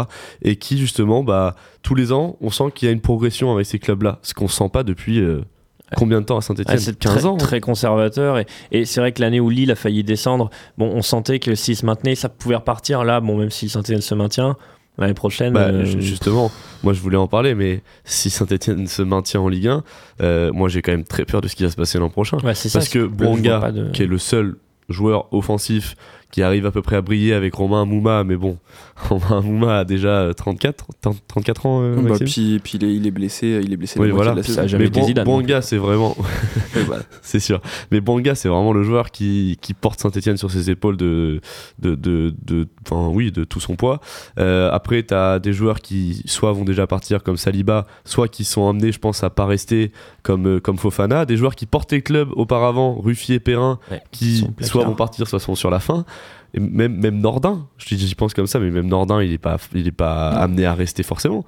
Bah, même, même s'il reste, il ne pourra pas, il ne pourra pas assumer euh, les, Oui, les voilà, responsabilités offensives d'une euh, Déjà, je trouve, ça, équipe je, de trouve Ligue 1. ça, je trouve ça très bien que Bronga ait pris cette. euh, Enfin, franchement, je l'aurais pas parié avant le début de la saison. J'aime bien Bronga, mais je pensais pas qu'il aurait pu porter l'équipe tout le long de la saison comme ça. Mais alors, euh, il y, a, il y a une transition qui doit, qui doit se faire. Euh, cette année aurait pu être cette, cette fameuse année de transition si elle avait été bien amenée, bien gérée par, euh, par, par les dirigeants. Toutefois, on peut penser que Claude Puel a de, de quoi euh, structurer un club s'il le prend en main, si on lui donne de plus en plus de pouvoir sportif. Claude Puel peut être cet entraîneur de pensez-vous pas Parce que bon, ce qui a aussi fait beaucoup de mal à l'AS Saint-Etienne, c'est que, comme tu le disais, les, dirigeants sont fantomatiques et le, le projet stéphanois est, inexistant. Toutefois, on, est quand même passé d'un modèle avec un club euh, très familial où les joueurs étaient couvés par un entraîneur, euh, Jean-Louis Gasset, puis, euh, puis euh, Ghislain Printemps, qui, qui était très protecteur, très paternaliste, à un modèle avec Claude Puel qui, lui, est tout l'inverse. qui est quelqu'un de, de très directif, qui vous voit ses joueurs, qui ne fait pas de, pas de faveur, pas de cadeaux, euh, ce qui a aussi entraîné une scission dans le vestiaire. Est-ce que si Saint-Etienne se maintient en Ligue 1, euh, l'été ne va pas, euh, ne, peut-il pas permettre à, Claude Puel de, mieux travailler et de faire de Saint-Etienne, peut-être pas dès la saison prochaine, mais en tout cas de faire progresser le club, l'effectif, et de ramener la Saint-Etienne à moyen terme, disons 2-3 ans, comme une très bonne équipe de, de Ligue 1 Moi, je suis surpris même que ça marche pas euh, forcément avec Puel, Mm. parce que il avait fait un excellent travail à Nice. Personne pourra lui enlever ça. Ah bah, C'est sûr. Euh, c'est lui qui les amène euh, au niveau des, des bah, justement des Saint-Étienne, des, des Lille, des Rennes, etc. Euh, Au- Aujourd'hui, l'équipe de Nice actuelle, même si elle était rachetée, c'est c'est aussi le fruit du travail de, de, de Oui, Claude Puel. Je suis totalement d'accord avec toi. Et même, même, il y a des joueurs qui, qui ont été révélés par lui, etc. Ensuite, il a été à Leicester, à Southampton, où ça n'a pas été une réussite exceptionnelle, mais c'est des, des clubs quand même où il a bien marché, où il a su instaurer sa patte, et notamment à Southampton, ça jouait vraiment, vraiment bien au Ouais, foot. bien sûr. Et je ne comprends pas, je n'arrive pas à mettre le, le, le doigt sur ce qui ne fonctionne pas à Saint-Etienne, au moins, au moins dans la qualité de jeu. Parce que oui, l'extra sportif, machin, les- le recrutement, c'est autre chose, mais sur le terrain, un club comme, euh, comme Brest, par exemple, il joue très bien et les supporters sont contentes, même si les résultats, bon, ils sont corrects les résultats, mais c'est pas exceptionnel. Mais au moins, ça joue bien au foot. Tu viens au stade et, tu ne t'ennuies pas. Tu ne t'ennuies pas. Et à Dijon, quand Dalloglio y était, c'était pareil. Tu voyais jouer Dijon, Florent Balmont, c'était Zidane, hein, sans déconner. non, mais voilà. Et, et donc, je, je me demande sincèrement à quoi se, se raccrochent les supporters quand t'as pas les résultats, t'as pas la qualité de jeu, t'as pas des joueurs à qui vraiment tu peux t'identifier. euh, Enfin voilà, c'est puis- compliqué. Et puis les jours futurs semblent pas vraiment meilleurs comme on, comme on le disait. Ouais. Sauf si Puel arrive à instaurer un recrutement avec des joueurs, avec des profils qui sait qu'il va réussir à faire marcher dans, dans son équipe. C'est un peu la seule solution que je vois aujourd'hui. Ouais, c'est vrai que Avec tous- quel argent est-ce que tu vas recruter tous ces clubs là, euh, je dirais un petit peu qui sont derrière les meilleurs clubs de France, comme sont Nice, Rennes, euh, Lille, Saint-Etienne, ont l'impression que tous ont pris un virage euh, d'une manière ou d'une autre, que ce soit avec Lille, avec cette, euh, cette politique de recruter des, des joueurs plus jeunes, Nice qui a quand même tenté quelques paris euh, assez, euh, assez intéressants avec des joueurs étrangers, des joueurs Nice, qui, à mon avis, c'est que le début en plus. oui, bah en plus avec Ouais. l'investissement de, de, De Ineos. de Ineos. Euh, Rennes qui, euh, bon, a quand même euh, Le, quand même le mieux. passage d'Olivier Létang a, Voilà. fait, a fait énormément de Et bien. ce Julien club-là. Stéphan. Et, et- et Saint-Etienne, évidemment. je pense qu'il pour, pour gagner, il faut prendre des risques. Et Saint-Etienne, comme je le disais tout à l'heure et comme, comme on le disait, ne, ne prend pas de risques et se, se satisfaisait d'être d'être là euh, derrière les gros en 5-6e position. Mais au bout d'un moment, bah, les autres derrière, ça travaille, ça avance. Et tu te retrouves à être, euh, à être derrière des clubs qui, en théorie, sont plus faibles que toi. Donc. euh, je pense qu'il va falloir euh, ouais, tout restructurer et essayer de, de, de repartir sur des, des bases nouvelles et pas se contenter de recruter des joueurs Ligue 1 euh, un petit peu. euh, Exactement. Parce que je pense que c'est ce qui leur fait très mal aussi, c'est que justement, ils ont tendance à recruter un peu toujours les mêmes profils et des profils qui fonctionnent pas forcément. Et, euh, et il leur manque depuis. euh, Enfin, Kazri a fait l'intérim l'an dernier, mais depuis combien d'années il manque pas un vrai neuf à Saint-Etienne Depuis le départ d'Aubameyang, 2014 Ouais, ouais. C'est terrible. Ouais, t'as eu, t'as eu Beric, t'as eu Ouais, Johnny, t'as eu. euh, Ouais, c'est pas des mecs qui font rêver en plus. Soderlund, Van Volvinkel, les- ouais. Van Ouais. Qui venait de Ah, Norwich en prêt, euh. Mais c'est vrai que c'est- et puis c'est pas des voilà, buteurs quoi. qui te. Ah, c'est laborieux, quoi. Ça pue pas le foot, quoi. Ah. Ah, c'est ça, c'est que t'as que des pivots. Ouais, c'est ça. Et puis, bien, les mecs un peu improbes, t'as- enfin, ça vient de partout. euh. Enfin, ça vient surtout de nulle part. Ouais, enfin, ouais. Donc, euh, non, ouais. mais ouais, c'est. Saint-Etienne, ça a l'air d'être un très grand chantier. Il va falloir que qu'il y ait quelqu'un qui aille mettre de l'ordre dans tout ça. Je pense que le fait qu'il n'y ait pas de direct... il y a un directeur sportif? Ah bah, David Ventier est parti et donc euh, c'est euh, ah, j'ai bouffé le nom Euh, Charbonnier peut-être? Un, un proche de Claude Puel qui l'a qui l'a remplacé en tout cas qui était déjà dans la cellule Pas de Lionel, hein, sur moi. non non, non pas, pas Lionel Charbonnier Ça, parce que franchement, j'ai j'ai justement, comme je- c'est- c'est c'est- enfin, c'est fou que je demande pour un club que ouais bien sûr que non, bon, bah, je- je n'affectionne pas particulièrement, mais que je suis, que je demande s'il y a un directeur sportif, ça veut quand même dire quelque chose. De- de- de parce l'état du club. Il n'y a pas de direction sportive de- de, Exactement, de- ouais. de manière générale. Dernière question peut-être pour, euh, pour conclure euh, ce, ce débat, sauf si vous aviez d'autres choses à, à rajouter. La Saint-Etienne va-t-elle se maintenir en Ligue 1 C'est Oui. le moment de, de se mouiller. Je pense, oui. Je les vois pas descendre et comme on disait, il y a... sinon ils vont peut-être faire le barrage, mais même au barrage, je les vois se, se qualifier. Ouais, pareil. Moi, je les vois euh, petite fin de saison. Là, peut-être que le- la victoire euh, en, en demi-finale euh, de Coupe de France va les aider un peu à se à remettre un petit peu de jus là sur les deux trois prochains matchs, mais euh, rien d'extra pour la fin de saison. Un petit euh, un maintien tranquille. Je déteste les clubs qui n'ont pas de politique sportive et donc j'espère fortement que Saint-Etienne va descendre. Ah, ils sont qu'à 10 points de l'Europe, Même hein, si non, je on n'y crois pas. pas, forcément. mais j- j'espère, en- franchement, ça, je, enfin, c'est un peu vicieux ce que je dis, mais vraiment les clubs qui, qui ne savent pas où ils vont, qui n'ont pas de ligne directrice, m'insupportent au plus haut point. Et, euh, et aujourd'hui, Saint-Etienne, c'est ça. Et, et donc, euh, les voir descendre ne me dérangerait pas. Si, ça, si en plus ça leur permet de remonter directement avec un vrai projet, Ouais. euh, ça serait encore mieux. C'est ça, parce que s'ils se maintiennent, je pense qu'ils vont se maintenir, mais s'ils se maintiennent pour continuer à faire le, le- le moyen qu'ils font, Parce Après, que si on, c'est a- un si club historique aussi Voilà, c'est ce que 1. j'allais dire, Donc, ouais. euh, c'est exactement ce que les voir descendre, euh, moi j'avoue que ça me ferait bizarre, même si j'affectionne pas forcément ce club en particulier. C'est quand même un club euh, qu'on connaît tous. Et... alors que moi, quand Lens est descendu, j'avais ouvert le champagne. Non, je rigole, je rigole. Attention, hein. Pardon. à tout Mais moment. Julien peut débarquer dans le, dans le Non, mais c'est vrai que oui, c'est un club historique. Après, les clubs historiques de descendre de temps en temps, ça fait pas de mal. hein. Ouais, exactement, exactement. Mais Enfin, parfois, je euh, dis ça à Paris. et, voilà, je connais. je Parfois, pas ça, peut mais- faire, euh, ça peut faire je du mal. Oui, Paris, ben, parlons-en d'ailleurs. hein, Saint-Etienne qui affrontera euh, Paris donc en finale de la Coupe de, coupe de France. C'est le 25 mai, je crois, ou 25 avril. Je me souviens plus. Enfin, c'est un, c'est un samedi 25 d'ailleurs, vous chercherez.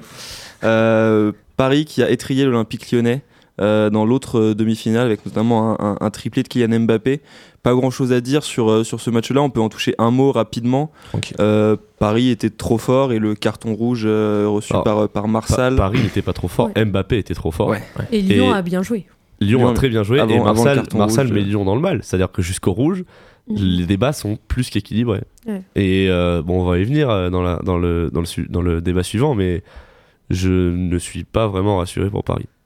D'accord. bon. Oh, Lyon a bien joué. Moi, je trouve la première mi-temps, il mérite euh, peut-être de, de gagner. Euh, Après, euh, la- au début de la seconde mi-temps, enfin, ils jouent mieux. Après, il y a le rouge qui fait qu'ils vont craquer. Mais, mais j'ai pas vu un Paris euh, flamboyant. Et moi aussi, j'émets des doutes sur, euh, sur le match retour en Ligue des Champions, même Moi, si. ça, ça me rassure quand même de voir un Paris pas, flambo- pas flamboyant qui gagne 5-1 contre Lyon. Mm. Je suis optimiste. Très bien. Bon. Vous avez très bien teasé le, prochain débat qui sera consacré à la, Ligue des Champions et donc forcément un petit peu au Paris Saint-Germain. Mais avant ça, on va passer à notre deuxième pause musicale de l'émission. On va écouter euh, Highest in the Room de Travis Scott. C'est tout de suite sur Radio Pulsar.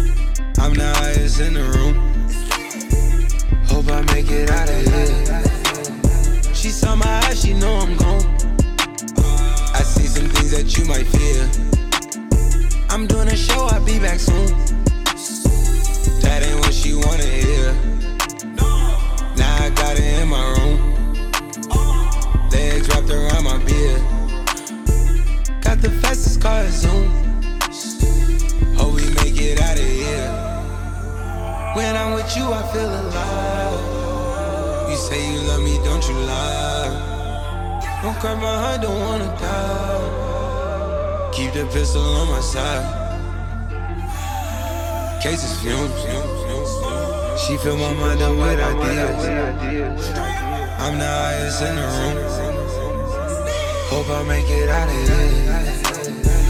We ain't stressing about the loot. My block made a quesadilla. This not the molly, this the boot. Ain't no coming back from here. A life a lot familiar.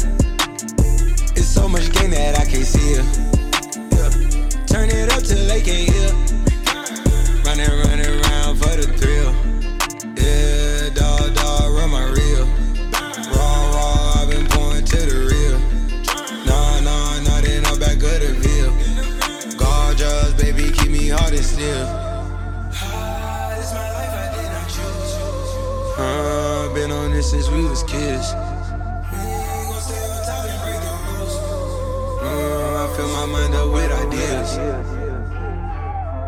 Cases fumes.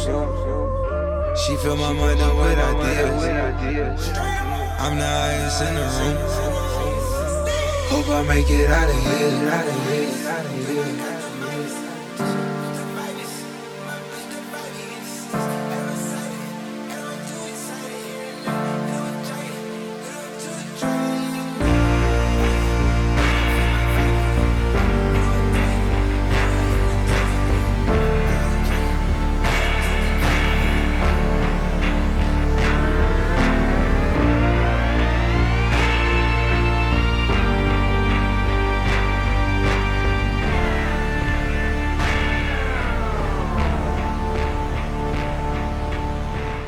C'était Highest in the Room de Travis Scott sur Radio Pulsar. Ils font toujours ce qui est interdit. En forme de cône. Étoiles en plus. Il est 17h18, vous êtes bien sur Radio Pulsar, de retour dans le Café Crème Sport, et c'est l'heure de notre deuxième page football. But But de Zinedine Zidane Une inspiration extraordinaire Un deuxième débat football consacré à la Ligue des Champions, puisque oui, Paris, le Paris Saint-Germain dispute dans trois jours, dans deux jours même, son huitième de finale retour de Ligue des Champions face au Borussia Dortmund. On parle énormément du Paris Saint-Germain, on parle énormément de Ligue des Champions.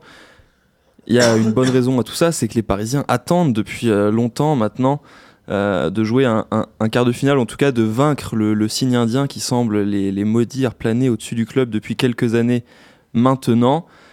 Après la, défaite au match aller 2 buts à 1 à l'extérieur, qui pouvait sembler être un résultat, euh, disons, raisonnable, ou en tout cas euh, plutôt correct pour le, pour le club de la capitale, qu'attendez-vous de ce match retour? Paris Saint-Germain croit en, sa qualification, et vous, croyez-vous en la qualification du Paris Saint-Germain? Alors moi j'y crois et je pense qu'on est obligé d'y croire quand on voit l'effectif et quand on sait qu'il n'y a qu'un seul but à, à mettre. Euh, maintenant, euh, je suis pas non plus hyper rassurée. Je repense toujours aux, années précédentes où ils n'ont pas réussi à se qualifier. Et chaque fois, je me pose toujours cette question pourquoi ils n'ont pas réussi. Et, du coup, ça commence à, rentrer dans ma tête et je me demande, à chaque fois, je pense qu'ils vont pas réussir à se qualifier. Mais, euh, mais on verra. Après, je pense aussi que le match à huis clos, et eh ben, il va pas jouer en leur faveur parce que c'est quand même la perte de leurs supporters et ils pourront pas être poussés par, par leurs supporters. Donc on verra, mais je suis pas, je suis pas confiante. Moi, j'y crois, euh, j'y crois, mais j'ai peur aussi, euh, et d'autant plus que le, ils n'ont pas, n'ont pas eu de match euh, ce week-end. Enfin, leur match a été reporté ce week-end, donc ça va faire une semaine de, pause entre guillemets. Donc peut-être. Est-ce vraiment une mauvaise chose ça pour pour les pour les Parisiens? Bah, je pense que c'est des, les joueurs du PSG, c'est des joueurs qui sont capables de jouer, euh, de jouer deux matchs par, par semaine. Après, ça fait du bien un petit peu de repos aussi, mais je pense qu'il leur fallait peut-être un match euh, contre Strasbourg. C'est pas un match à grosse intensité, je pense, donc un match euh, pour être un peu en jambes, quoi, pour, pour, pour le match de, de mercredi. Donc, je sais pas, faut, faut, faut, faut voir, mais j'ai peur que ça joue un peu en leur en leur, en leur défaveur, d'autant plus, comme disait Juliette, du huis clos, tout ça. Euh, je... J'avais quand même l'impression que la, la, répétition générale, c'était contre Lyon, moi. Je pense que Strasbourg, ils auraient fait tourner comme ils avaient fait tourner contre, euh, contre Amiens. Euh, oui, mais avant de jouer contre. Contre Lyon, la prestation, elle n'était pas hyper rassurante. Ça a été rassurant. Ça fait, plusieurs semaines, c'est ça le problème. Oui, c'est ça, c'est ça aussi. C'est que contre Lyon, c'était, c'était du beau jeu juste après le carton rouge, mais jusqu'à avant, euh, c'était euh, Lyon dominait, dominait le match et Paris était et c'était poussif. Il n'y avait pas de, il y avait pas d'enchaînement. C'était lent. Ça, c'était, euh, c'était un peu poussif, quoi. Donc, je, je sais pas. J'ai l'impression que Paris est très très, c'est bizarre à dire, mais très limité dans la, dans la phase, dans les phases offensives. C'est-à-dire qu'ils ont vraiment du mal à avoir des idées. Euh, Neymar contre Lyon a été mais terrible, que des mauvaises décisions, mm. des frappes dans les tribunes. Enfin, enfin, vraiment, j'aime pas dire ça, mais il apparaît en manque de forme. Il apparaît vraiment en manque de forme, pas capable de, de d'exploser sur le côté et d'éliminer son adversaire en un contre un.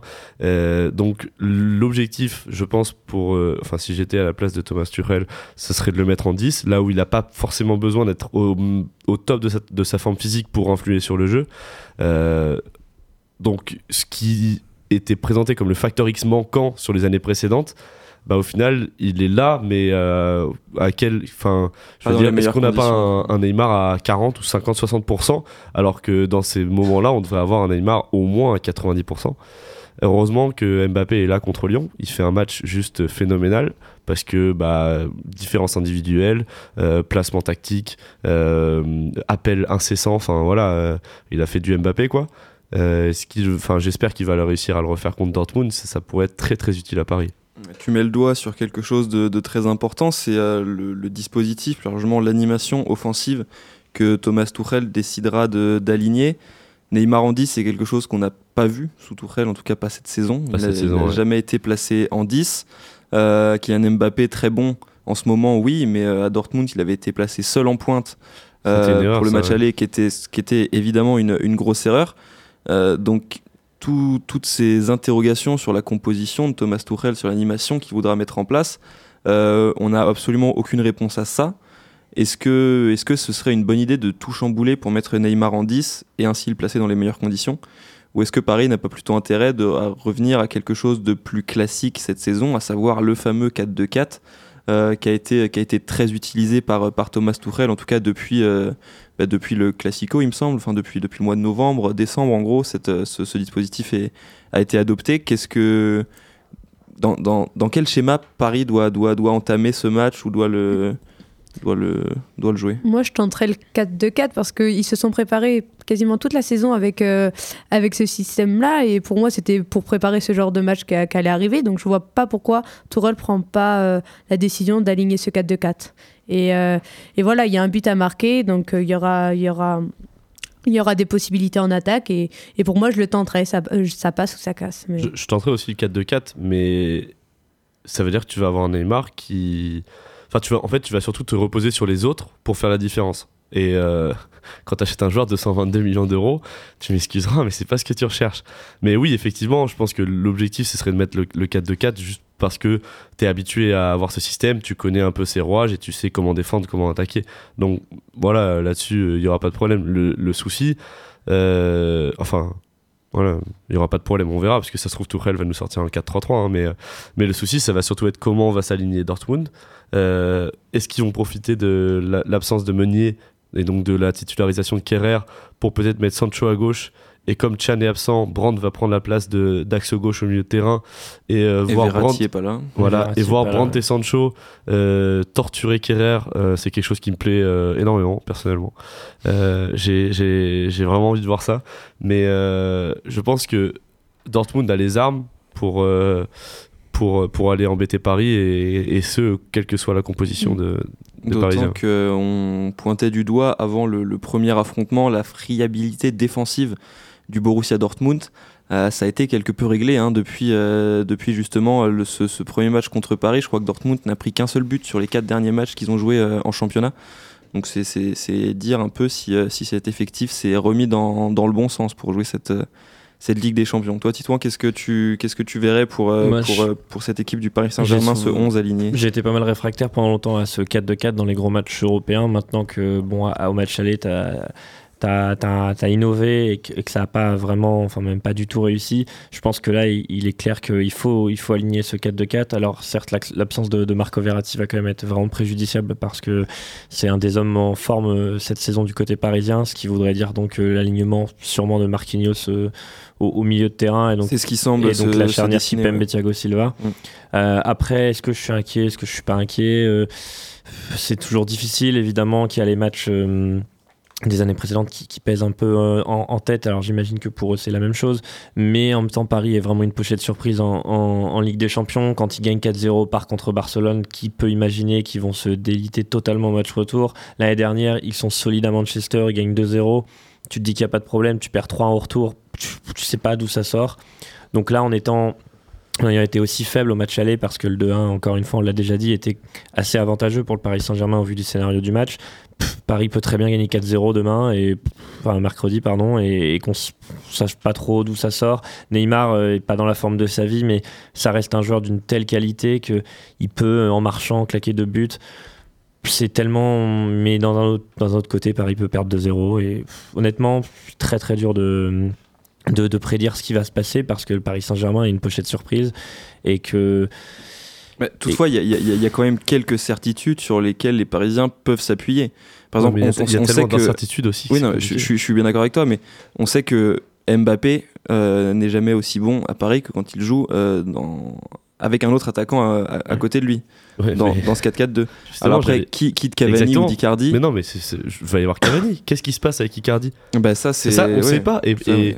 Et c'est pareil, le manque de communication est flagrant. Je veux dire, c'est pas possible de mettre ton meilleur neuf sur la saison sur le banc pendant un mois sans raison valable. Sincèrement, Enfin, en hein. tout cas, sans raison euh, communiquée. exactement. Il y a peut-être une raison valable, mais, Mais, qui n'est mais- pas. mais ça, ça doit, ça doit se faire savoir, surtout dans un club aussi médiatisé que Paris. Et surtout dire, depuis que Leonardo est revenu, on pensait justement qu'on allait euh, avoir un N'importe quel euh, euh, média français fait au moins un article par jour sur Paris. Et c'est pas possible de juste placarder un joueur sans en donner la raison, sans en donner l'explication. Déjà. T'as ça, il y a donc Neymar, je suis d'accord avec toi, que- il peut en mettre deux est-ce qu'il a buts, pas mais une il peut- raison peut passer au travers. Mais totalement. De quoi? Est-ce que c'est pas une raison sportive simplement? Que Tourelle juge Bah que non. Paris marche mieux avec Cavani? Bah, je, veux bien, mais il aurait fallu que les faits soient là. Les Ouais. faits sont pas là. Je veux dire, depuis qu'Icardi est sorti, j'ai quand même l'impression que Paris Ouais. joue moins bien. hein. Oui, Amiens, Clairement, Stras- euh, et pas puis- Strasbourg, Lyon, euh, bah, Dortmund. Euh, bon, euh, Cavani jouait pas, mais Icardi non plus. Et puis Icardi a ce côté Bordeaux. létal que Cavani a du mal à avoir, un côté tueur devant le but, euh, qui est quand même qu'on avait vu vraiment très impressionnant chez Icardi, chez Icardi en début de saison et Cavani. euh, ça reste Cavani, hein. de toute façon, ça va pas se transformer en. Surtout dans un match où, où tu vas peut-être dominer un joueur qui est capable d'être dans la surface, de- d'avoir une réelle présence et de pousser le ballon au fond, comme Icardi le fait très bien. Ouais. Ça peut te faire énormément de bien quand même. Faut, faut s'en rendre compte. Ouais, mais est-ce que, est-ce que euh, le fait que Icardi n'ait pas joué pendant pas mal de temps, est-ce que tu penses qu'il aurait la confiance et de, de pouvoir euh, rentrer, enfin, re- être titulaire comme ça sur un match alors que ça fait longtemps qu'il n'a pas été titulaire et pouvoir euh, bah, le mettre le but euh, qu'il faudra quand. Jurisprudence Giroud. Ouais, non, On mais en a parlé tout à non, mais l'heure. Je suis assez d'accord. Ce genre de joueur comme Inzaghi, ils sentent le but. Ouais. Certes, il a pas joué depuis longtemps, mais s'il faut mettre un ballon au Quand, fond. quand il est arrivé à Paris, il avait pas joué depuis Ouais. longtemps à l'Inter. Hein. et je crois que sur ses trois premiers matchs, il met deux buts. Ce genre de joueur qui, Ou un truc comme ça. qui, qui a pas, enfin, qui a pas vraiment de qualité visuelle et- incroyable comme ça, mais qui est juste, bah, juste de timing, euh, qui comprend bien le jeu et qui est toujours là où il faut. Exactement. Je pense que ça va vite revenir, euh, donc je suis pas inquiet s'il venait être aligné sur ce manque de rythme. Moi, je suis surtout inquiet parce que Paris, depuis, depuis Amiens, depuis Bordeaux, n'a plus de plan de jeu. Euh, vraiment, sincèrement, je, je ne vois rien à Paris. Je vois très peu de choses et je vois surtout des joueurs avec d'immenses qualités individuelles qui font les différences et qui portent un peu Paris. Euh, Mbappé ou Di Maria ou, euh, ou, ou même défensivement des, des joueurs comme, comme Marquinhos.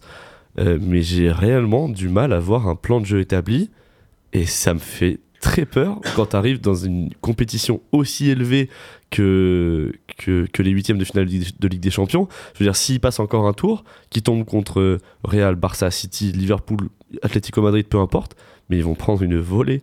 Je veux dire, quand tu, quand tu vois Real, euh, Real Barça, le Classico, c'est deux équipes qui ont, une- qui ont un plan de jeu, qui se livrent une réelle bataille tactique.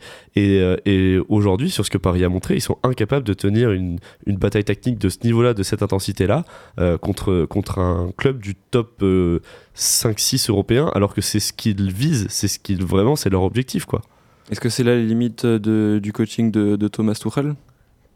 Pas que, parce que quand on regarde, ça fait longtemps qu'ils n'ont pas de plan tactique euh, Paris. Donc euh, oui, en partie, ça n'a pas aidé, mais euh, je comprends pas qu'un club euh, aussi grand, qui a autant de moyens, réussisse pas à avoir un plan de jeu clair. Parce qu'au final, quand on regarde le début de la saison en, Ligue 1, enfin, tout est beau, tout va bien, ils, ils gagnent des super matchs et tout. Et dès qu'on arrive aux alentours de février-mars, là, il y a tout, toujours tout s'écroule. Et, euh, et euh, c'est pénible. Enfin, quand on supporte les, les clubs français en Ligue des Champions, moi, je, moi, j'aurais envie que Paris, euh, ça soit à, à cette période-là qui, qui, qui montre le meilleur d'eux-mêmes. Quoi. Et c'est toujours à ce moment-là que ça flanche. Après, ce qui, ce qui me rassure pour Paris, c'est qu'ils ont un effectif beaucoup plus étoffé Ouais. que les saisons précédentes.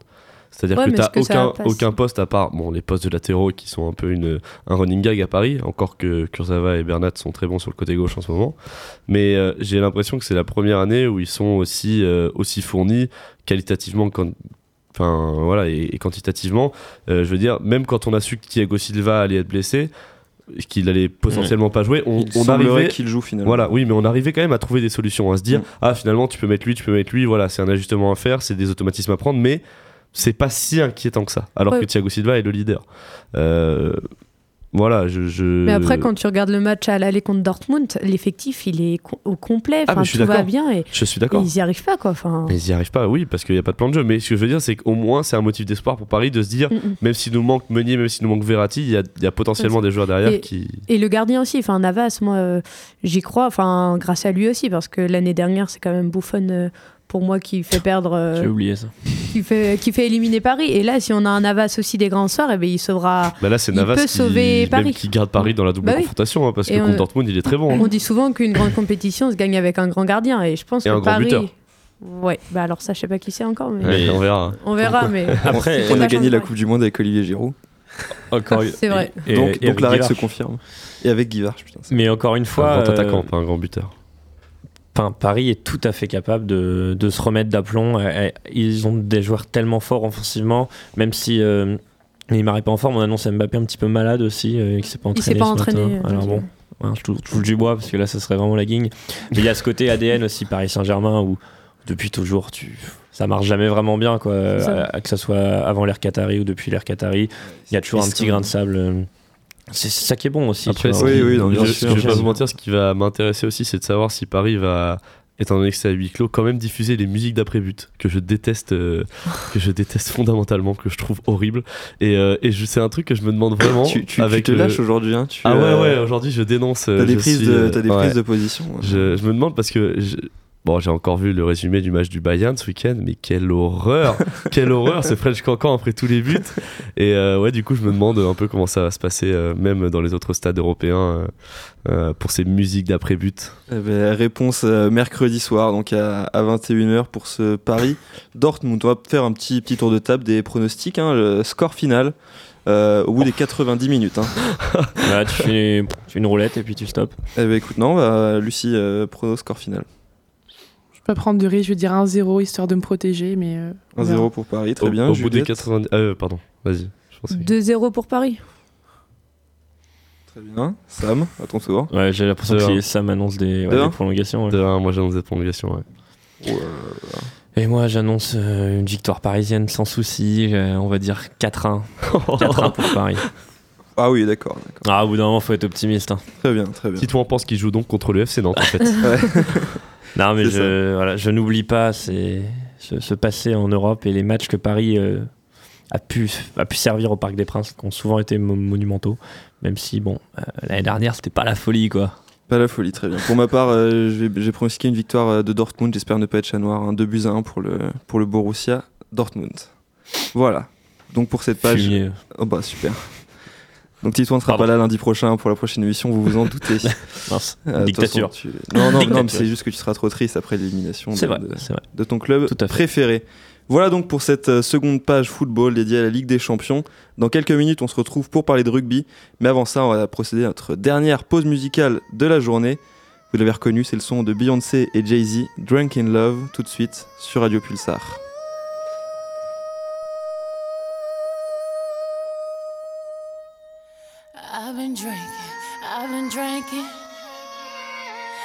Get filthy when that liquor get it to me. I've been thinking, I've been thinking. Why can't I keep my fingers off it, baby? I want you, nah nah. Why can't I keep my fingers off it, baby? I want you, nah nah. Cigars on ice, cigars on ice. Feeling like an animal with these cameras all in my grill. Flashing lights, flashing lights. You got me pity, pity, pity, baby. I want you. Nah, nah. Can't keep your eyes off my pity,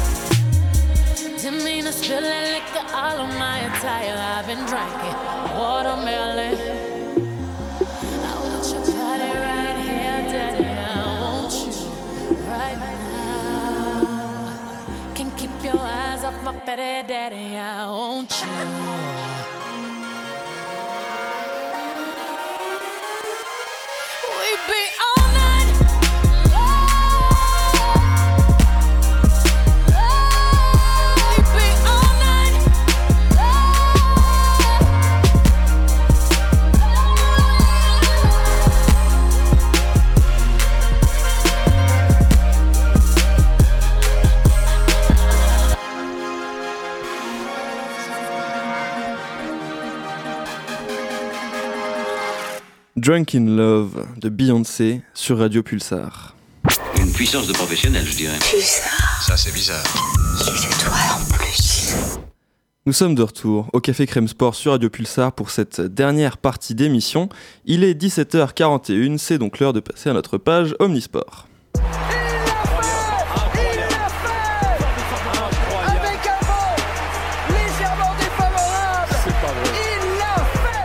Pour la quatrième fois au Café Crème Sport, nous parlons du tournoi des Six Nations et de la performance des Bleus.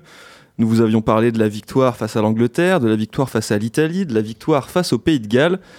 Pour être tout à fait honnête, on se préparait à vous parler de la victoire face à l'Écosse et finalement non, les Bleus ont dit adieu à leur rêve de grand chelem dix ans après euh, en perdant à Murrayfield face à l'Écosse. Une défaite qu'on ne peut qualifier que de méritée tant les Bleus ont été indisciplinés. Toutefois, elle laisse un goût amer puisque l'Écosse est souvent vue comme euh, l'équipe, la deuxième équipe la plus faible du, tournoi euh, si on met les Italiens de, côté, une équipe avec laquelle nous avons longtemps été à la lutte durant les années un peu noires qu'a connu le, rugby français ces derniers temps.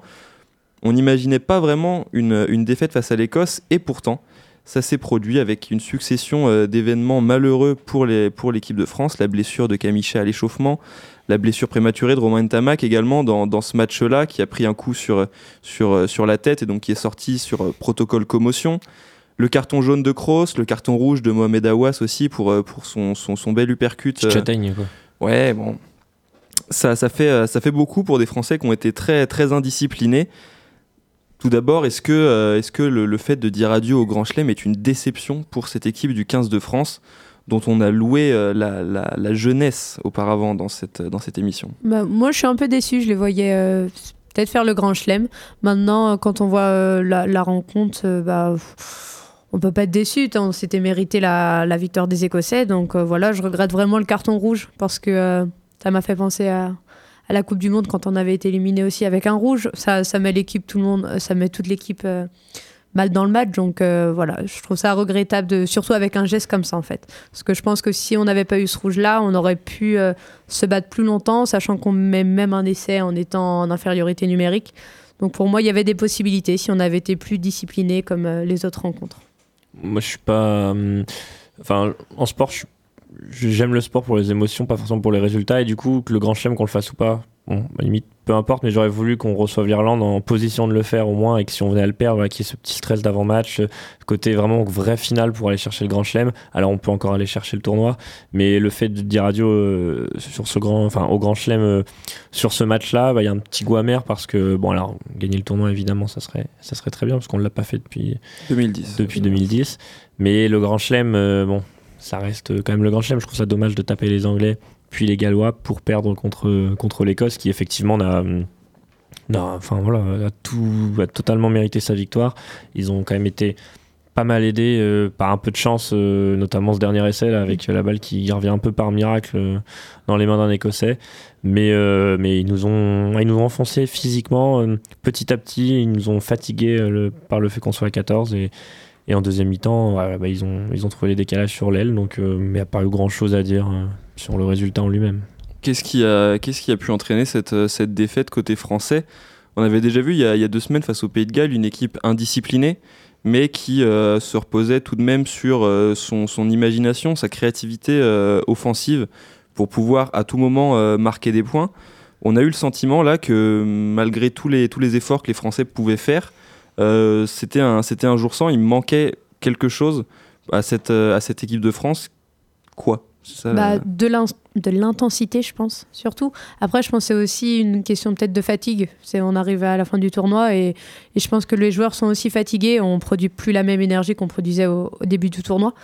Donc euh, voilà, mais je reste toujours convaincu qu'avec ce rouge, sans ce rouge surtout, l'intensité aurait pu être, euh, aurait été meilleure à coup sûr et on aurait euh, forcément pu rivaliser euh, plus longtemps. Moi, je pense que ce qui coûte la victoire, c'est la teinture de Mathieu Jalibert. Ah oui. Tu, tu Voilà. penses Voilà, Le je, pense que ses les cheveux cheveux peroxydés, un petit pas- peu style Gilberto Simoni euh, dopé début des années 2000. Il y a vraiment un petit style. Non, mais effect- effectivement. euh, Pour bah, toi, quand, quand tu supportes le Paris Saint-Germain, t'en vois passer des coupes de cheveux. Oui, euh, puis quand tu vois mes cheveux aussi, voilà. mais euh, et puis. Outre cette euh, coiffure euh, que je qualifierais d'atypique, euh, Mathieu Jalibert, je l'ai trouvé assez brouillon euh, dans son, dans son match, euh, notamment à un moment là quand il récupère la balle euh, à, à moins de 10 mètres de la, de la zone euh, de l'embut écossais. En plus, on est encore à portée de tir à ce moment-là et qu'il Tente un un- coup de un pied, pied coup de rasant. pied rasant au sol. Euh, c'était pas Yashvili était pas très content hein. le Yash attention on rigole pas avec ça bah, ce, qui, ce qui a aussi euh, influé sur, sur sa performance, c'est que donc il est rentré à la, au bout de 10 minutes de jeu à peine, hein, puisque Romain Ntamak était, était blessé. Et on voit euh, dans, dans- dans cette équipe de France que, que Fabien Galtier a, a dessiné euh, comme, comme il l'entendait. Dupont et Ntamak Ouais. euh, jouent ensemble à Toulouse. Jalibert et Serin jouent ensemble à, à Bordeaux-Bègle. Euh, Il y a aussi une perte de repère que Antoine Dupont a su euh, masquer, en tout cas de, de, Ouais. de son côté, bah, par son talent qui est supérieur, euh, je, je pense, à celui de Mathieu Jalibert. hein. Antoine Dupont, c'est vraiment Ouais, c'est le, le nec plus ultra Exactement, c'est même pas une révélation, parce qu'on l'avait déjà vu avant, c'est la, la, la confirmation qu'il peut être le, le, le demi, le demi de mêlée pardon, de, de cette équipe de France pour, pour, pour de longues et, et belles années. Il y a aussi ça qui a, qui a joué, je pense, dans la prestation de, de, de Jalibert, qui n'était pas forcément destiné à jouer euh, quasiment 80 minutes euh, comme ça pour un match aussi, euh, aussi tendu, parce qu'il y, avait aussi une, une vraie tension, un match qui était haché, même quand, quand les Écossais prenaient le dessus, c'était pas c'était pas flamboyant, c'était c'était vraiment du, du, du, du contact physique et c'est- Ouais, ils- c'est là que la ils France nous ont a pas- fatigués, ils n'ont pas mis un rugby très brillant, mais à 15 contre 14, ils ont fait ce qu'il fallait faire pour nous fatiguer, nous fatiguer, nous fatiguer et, et finir par- par mettre CSS, celui qui, qui arrive euh, juste avant la mi-temps aussi, fait évidemment très mal, surtout qu'on on- on prend le même euh, quasiment exactement euh, Bah, au retour des vestiaires par le même joueur euh, sur l'aile. Donc, euh, et à partir de là, on partait trop loin. C'est dommage. euh, ce, ce dernier essai euh, nous, nous, nous, nous remet vraiment définitivement la tête sous l'eau parce qu'on était, on était pas loin. Donc, euh, c'est c'est- c'est dommage. Alors maintenant, il faudra essayer d'aller chercher le. Puis ce qui est dommage, c'est qu'on n'a pas eu de, de bonus. Enfin, on n'a Ouais. plus le bonus euh, défensif. Et je pense qu'à la fin, parce que là, l'Angleterre est, est revenue euh, à égalité, même je crois qu'ils sont devant nous.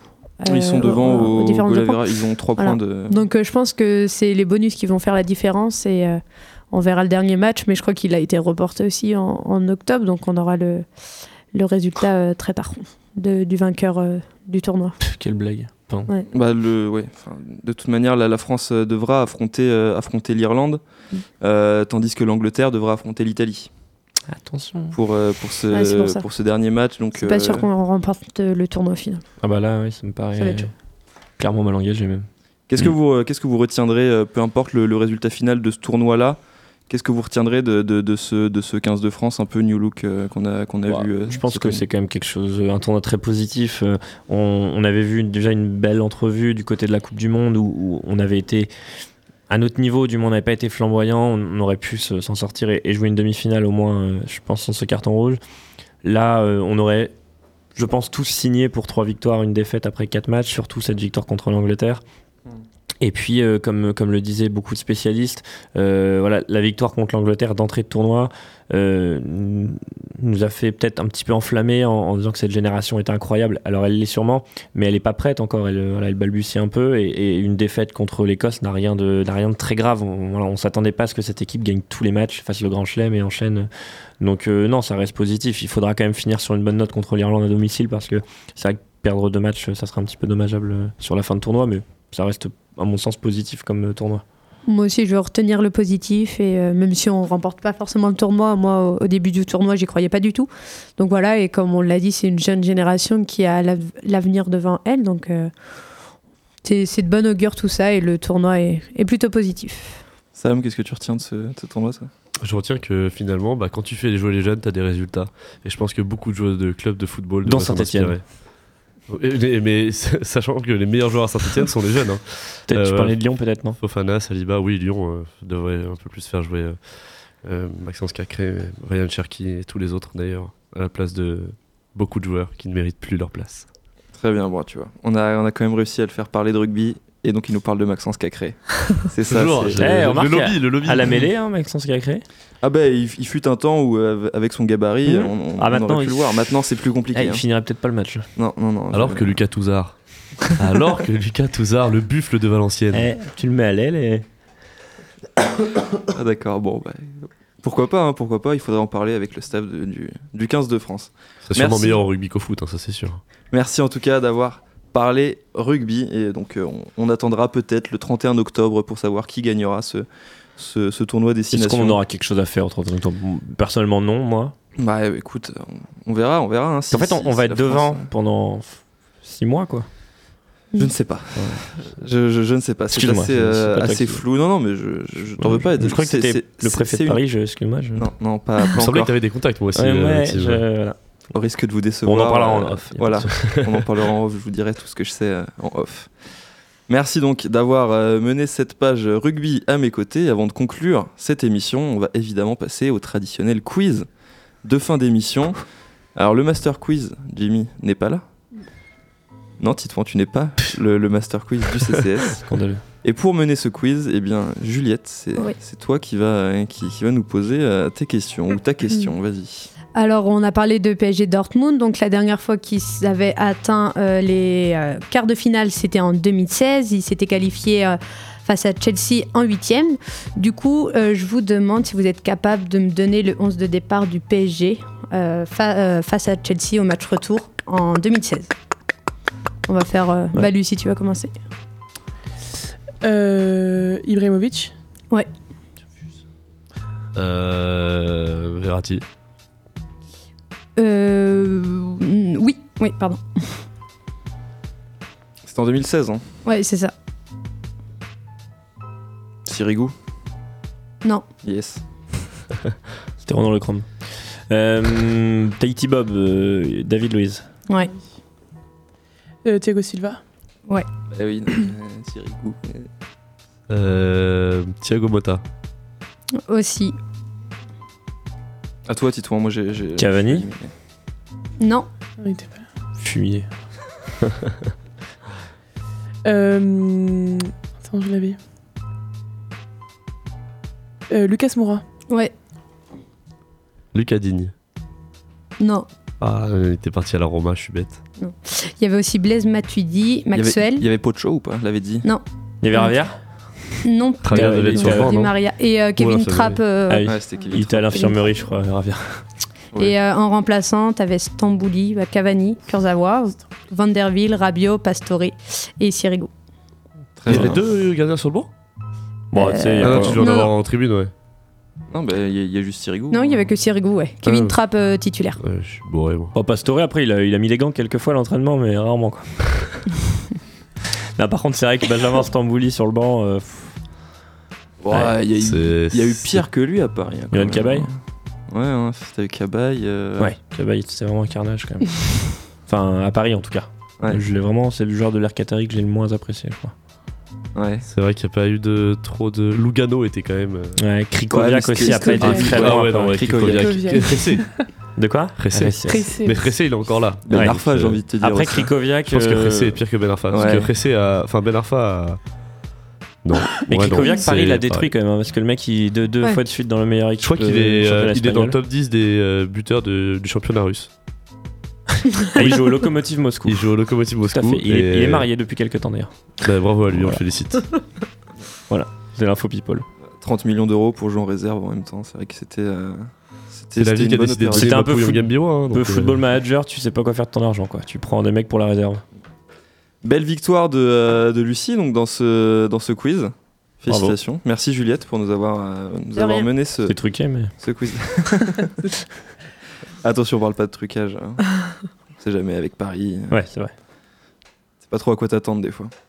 Merci Manette. à toutes et à tous d'avoir mené cette émission à mes côtés.